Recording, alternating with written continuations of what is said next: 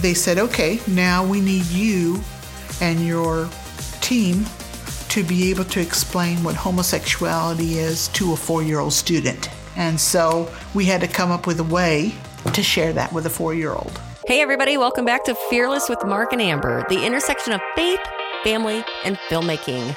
I am your co host, Amber Archer, and with me is my husband, Mark. Yes. Oh, no. Don't. With you I am. Oh, here we are again. So, this is a husband and wife show. And Husband I am. to the wife. To it you listen now. Stop. So, Fearless with Mark and Amber. This is a conversational podcast journaling behind the scenes of our filmmaking ministry, Fearless Features. Conversations we have. Stop mm-hmm. it. So, we are working on our new investigative documentary, The Mind Polluters. And today on the show, we are actually going to be bringing you guys um, an interview that we just recently had in Texas with Snowy Waco, Texas. we talked about the snow a, a couple podcasts ago, so you'll have to go back. way to Texas and got snowed on. So anyway, who are we talking to today? So we're uh, listening to an interview with Carol Ayala, Mm-hmm. And she is part of the uh, the Texas contingency, as we like to call them. And Carol uh, spent 20 years as a teacher, Mm-hmm. and uh, she was, uh, as you heard in the intro of the program, she was working as a dual language preschool teacher. Uh huh. Pre pre let's Preschool. preschool. Okay, so, um, and one of the most stunning things that she talks about is this program, program, not curriculum, Right. which we'll talk about in a second, that was introduced into her school in Austin, Texas. And uh, part of it was she was instructed with her other teachers to come up with a way to explain homosexuality to a four year old student. Now, would you like to explain the difference between because they're they're very careful to call this a program, not a curriculum. right, because if it's a program, you don't have to inform the parents. Ah, Ding ding ding. And if you remember Monica Klein, who we spoke with a few um, episodes ago, and talking about how that's that's one of the things you know parents are a barrier to service. Us nasty parents. You know but you just see especially now um, the inauguration was last week. Mm-hmm. there are many executive orders that have already been signed in for this agenda. So, and and one of the things there was an article that I had just read, and it's it says a transgender flood is coming to our schools, and I'm going to leave a link to it because I can't read all of it, hmm. but you can just see what's coming. Biden's first day in office, he signed protection for gender identity and sexual orientation. So let me just say, we all have to go along with the lie. Hmm. You know, like we're supposed to get on board and let these people just pretend pretend to be boys and girls when they're not.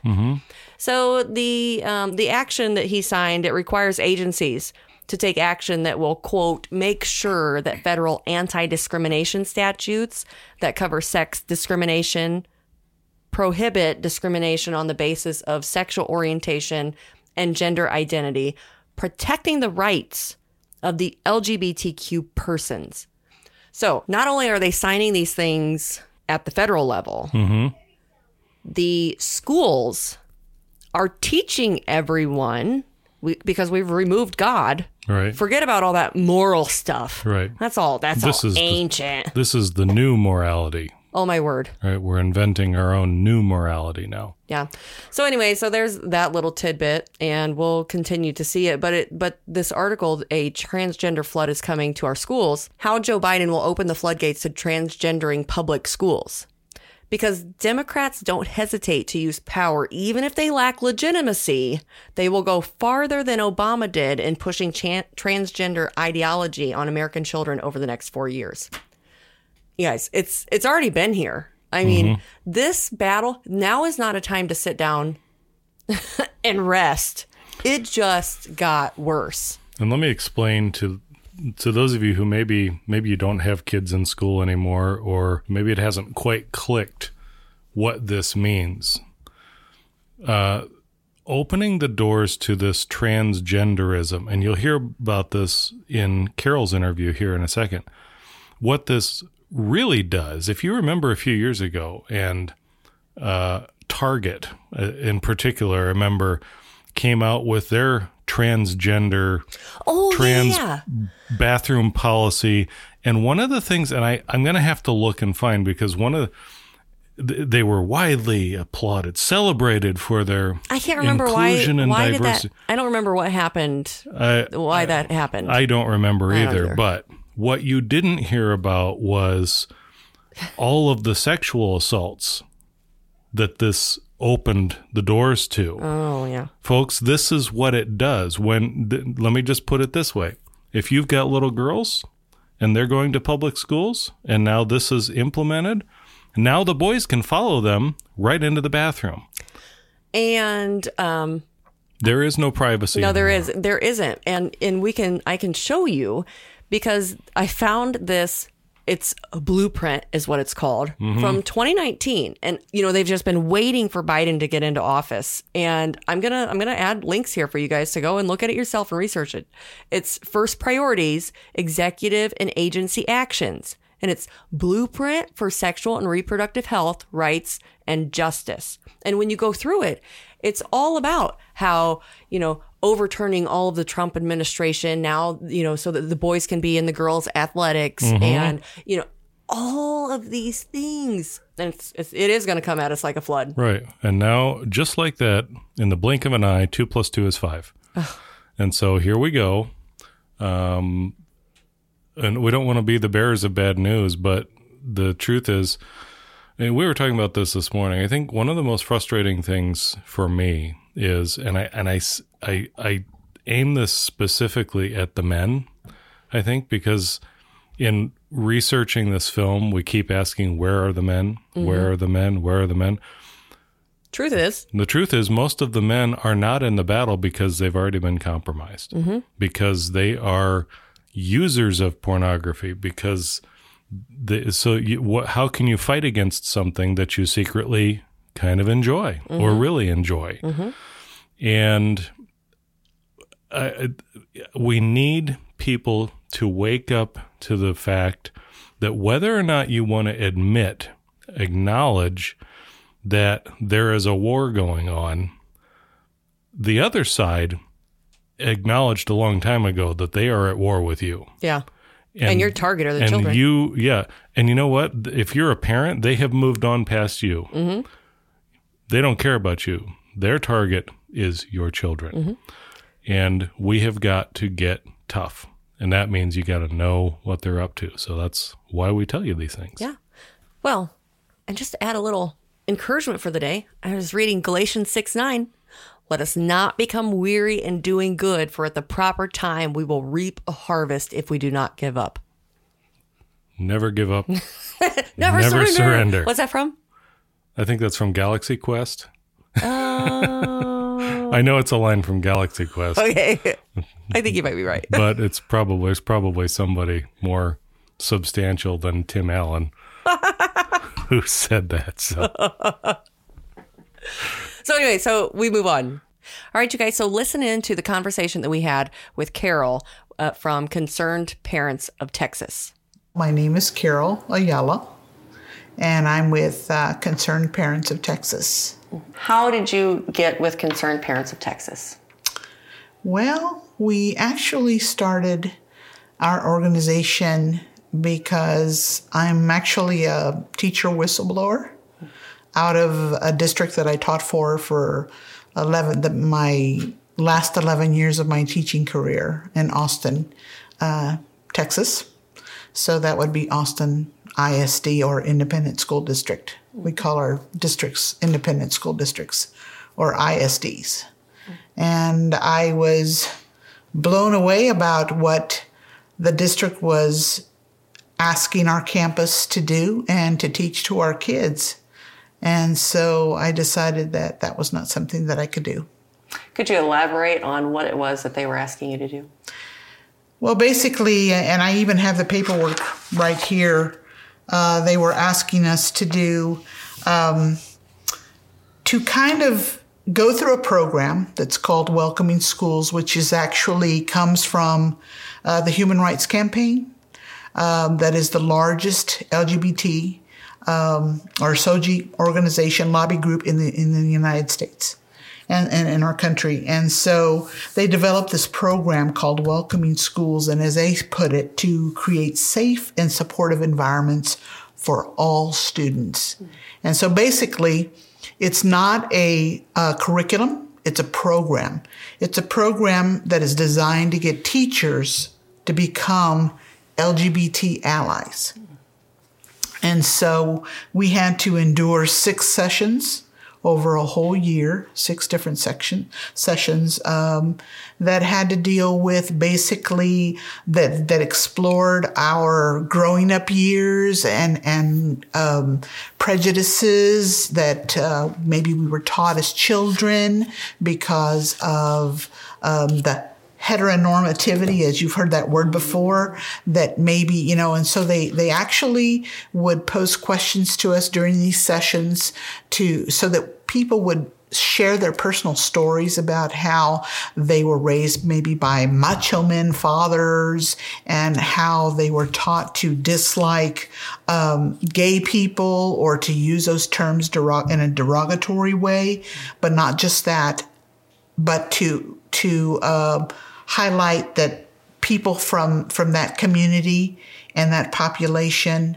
um, were treated, mm-hmm. and so people were uh, the, as the teachers, as faculty, we were supposed to come to a point where we would say, "Yes, we grew up like that. It was it was." You know, we live in a different world now. We're going to, uh, ha- we have a new growth mindset now. Mm. So now we're going to uh, embrace uh, chil- uh, that community and the children that come from that community, and we're going to incorporate it into our whole school culture. And um, so, what did that look like? Well, one of the things we had to do was uh, for instance, we we typically this was part of our uh, professional development to faculty uh, time, and so instead of learning to how to strategize on how to teach better math, better reading, better science, or mainly math, reading, and writing, the three big ones, uh, this is what we did instead. And so they would take us in small groups and they would say, okay, at that time I was a pre K teacher. I taught a bunch of different levels, but the last nine years I had been recruited to teach pre K, which I reluctantly wanted to do. And, but ended up being the greatest part of my career. And, and I can see how God put me there for that for that reason now. Mm-hmm. Uh, but they said, okay, now we need you and your team to be able to explain what homosexuality is to a four year old student. And so we had to come up with a way to share that with a four year old that would help them understand. And one of the things that came out of that was, well, you know, homosexuality is love and it's beautiful. And so that was something that we were supposed to stress to the students. Uh, another way to make that, uh, incorporate that into our school culture was actually on a more academic basis. Um, they, welcoming schools, apparently at that time we were told that we would be gifted um, a whole slew of, of, of, books, library books that they would uh, provide for us by going through this program. Hmm. And so they would uh, our our campus librarian was supposed to take those books and feature them in a special prominent spot in the library, and we were supposed to uh, take them, take them and check them out as teachers, and we were supposed to read them to our students. And so, at a pre-K level, if you were early childhood all the way up to at least second grade, you would read, for instance, My Princess Boy you know, about a little boy that wears dresses and wants to be a princess, and or you'd wear Jacob, you'd read rather Jacob's new dress, and how he wants to, and so you would read the story about how he wants to wear a dress to school and his parents don't want to let him but finally uh, his mother sews him a dress and he takes it to school and he wears it and the teacher explains that jake you know that he's wearing this dress now and that it's awesome you know and so uh, and it shows a little bullying in the book and so um, that's what we were supposed to do uh, with our students and um, needless to say, I didn't read a book at all, which later um, the principal mentioned on one of the the sessions that we were being trained in is that they she mentioned that she knew who was checking out books. And so uh, it was kind of like a, a backhanded way of saying uh, we we know who you are uh, they wouldn't say, "Oh, you have to check out these books," or "So and so, you didn't check out this books." You know, grades second through third or anything like that. But she wanted to let us know in a subtle way that they knew who who was doing that. Um, one of the other things they did that really impacted me in a very personal way, and I'm sure everyone in the room. Uh, we're in the library, and there's about maybe about 44 people of all the staff, and it was a pretty small campus. Um, our school had uh, been shrinking uh, for several years, and when I was hired there, we were almost 800 students. Uh, we were down to like 340 at that time, and so uh, we only had about 44 uh, complete staff at that time. Um, and so they gave us a scenario, and this was our second to the last session and uh, so it's about in the spring sometime. And the trainer tells us to stand up. She says i want all of y'all to stand up in the room and i'm going to give you a scenario and i want you to move around the room uh, to show uh, where what you would do in in response to this this hypothetical situation. And so they tell us a story about how there are two teachers that are sitting down like I am right now, and they're they're in the lounge and they're having a conversation and they're saying uh, one of the teachers tells the other she says uh, that's why johnny uh, has so many problems because he has two moms.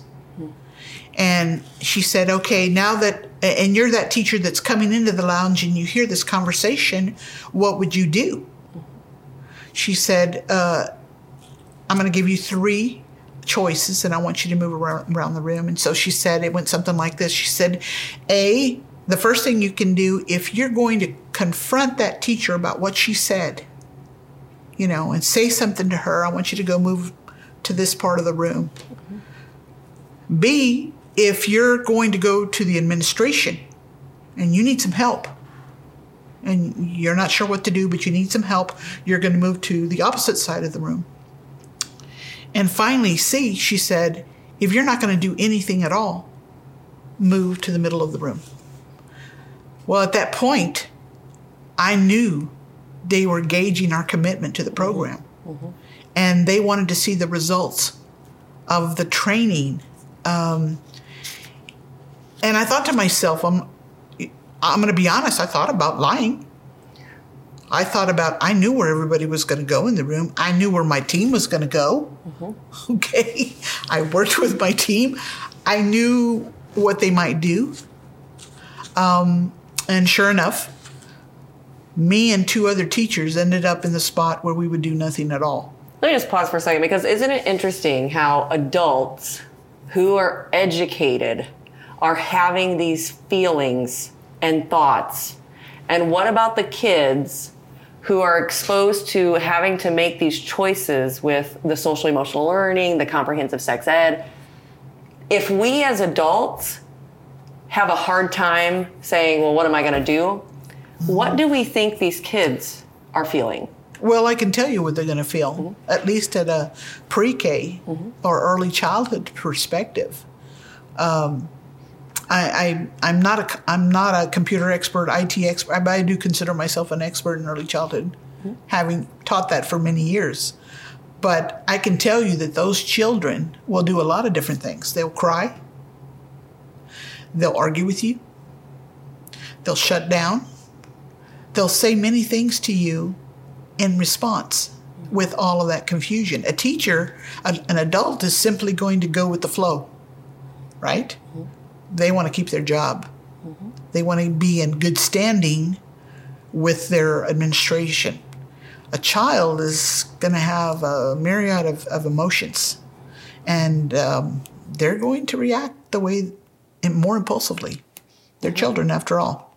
So uh, that's what happens. That's what happens to kids. And we were being asked to present material to these impressionable young minds that was not even academic related. Okay, so let me give you a scenario mm-hmm. here. Mm-hmm. I was hired to teach reading, writing, and math, right? Mm-hmm. That's my job. That's what I went to school for. When I went, let me tell you, toward the end of my career, like I said, I ended up teaching bilingual, uh, dual language, bilingual first, dual, dual language education, my last nine years of the 20 years. But one thing I did not expect is to teach children who were teachable. I didn't know that their parents required them to behave at school. I didn't realize that when I told them to sit down, they would actually do it. That was a new experience for me. So I found myself teaching a population of children who were literally like sponges, many who did not even know how to hold a crayon. But by the end of the year, they were doing phenomenal things. Mm-hmm. But it was more their culture of family life that I had not seen before in a general American population. Mm-hmm. And their respect for me was something that I didn't expect either. Hmm. As a teacher in the countries that they come from, teachers are highly respected like lawyers and doctors. So when I was asked to teach these things to them, I knew that their parents, it would it would be like I would be betray, betraying their trust. I knew that faith was very important to them, and I knew their values, their family values, were extremely important. So I could not, e- even even if I uh, wanted to be an ally, it would be something that would violate the trust they had in me. And so that's what uh, motivated me to start Concerned Parents of Texas. Because after I left my job, I had to spend a lot of time in prayer because I knew that starting something like this would be um, change my life, change my family. So, this curriculum, then, parents, you don't have to tell parents this is what you're teaching. No, and and just to reiterate, it's not a curriculum; it's a program. It's a program, and they will tell you that if you do say it's a curriculum. Um, no, you don't, because in our state, if you want to teach this, you go under the flag of anti-bullying. And when it comes under the umbrella of anti-bullying, you do not have to share that with the parents. What you're teaching. And and I and I know because I asked them. What other things are under that umbrella? Anything that you're going to, I mean, we deal. Our organization deals with our prime directive is really to share with parents what is happening in their schools when it comes to graphic sex ed and LGBT indoctrination. Tell me about that. Well, this opened my eyes. I was busy doing my job and teaching my students. I didn't know that my local high schools and middle schools had um, gay clubs and had activists that were recruiting students in, in- into their clubs and into their organization. It wasn't until this program came to my elementary campus because they had decided they wanted to go further down not just middle, not reach, not just middle school and high schoolers. They wanted to go down to elementary school children, and so this is what they developed. And so they would call it being accepting and welcoming of all students and under anti-bullying, right?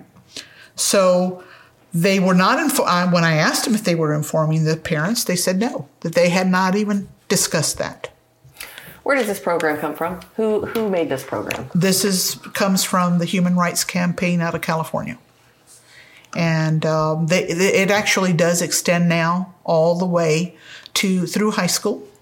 If you go to their website today, a lot of people call us and they say, well, you know, when we're informing them of what kind of materials and what books their kids are being exposed to in schools, which now are vast. I mean, just by the 100s are being put into libraries and being read to students.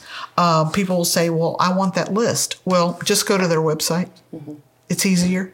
Go to their website and you can look up their, their lists are there. So uh, we we don't have those on our website because you can just go to theirs and get all the lists. And I'm sure they update as needed because they're always adding more and more books. What parent what we help parents understand too is that uh, as as a parent you have a right. In our state, you can opt out and, and lots of states in the country you can opt out and we can help you with that we can help people know which states have the opt out some have an opt in they're fortunate enough uh, to have opt in and and opt out means that they will teach this this material to your children unless you say no. And uh, parents have every right to say no and that's something that parents are not aware of. And that, that goes in keeping with the reason that I was not okay with this material is because it has everything to do with parental rights and parental authority.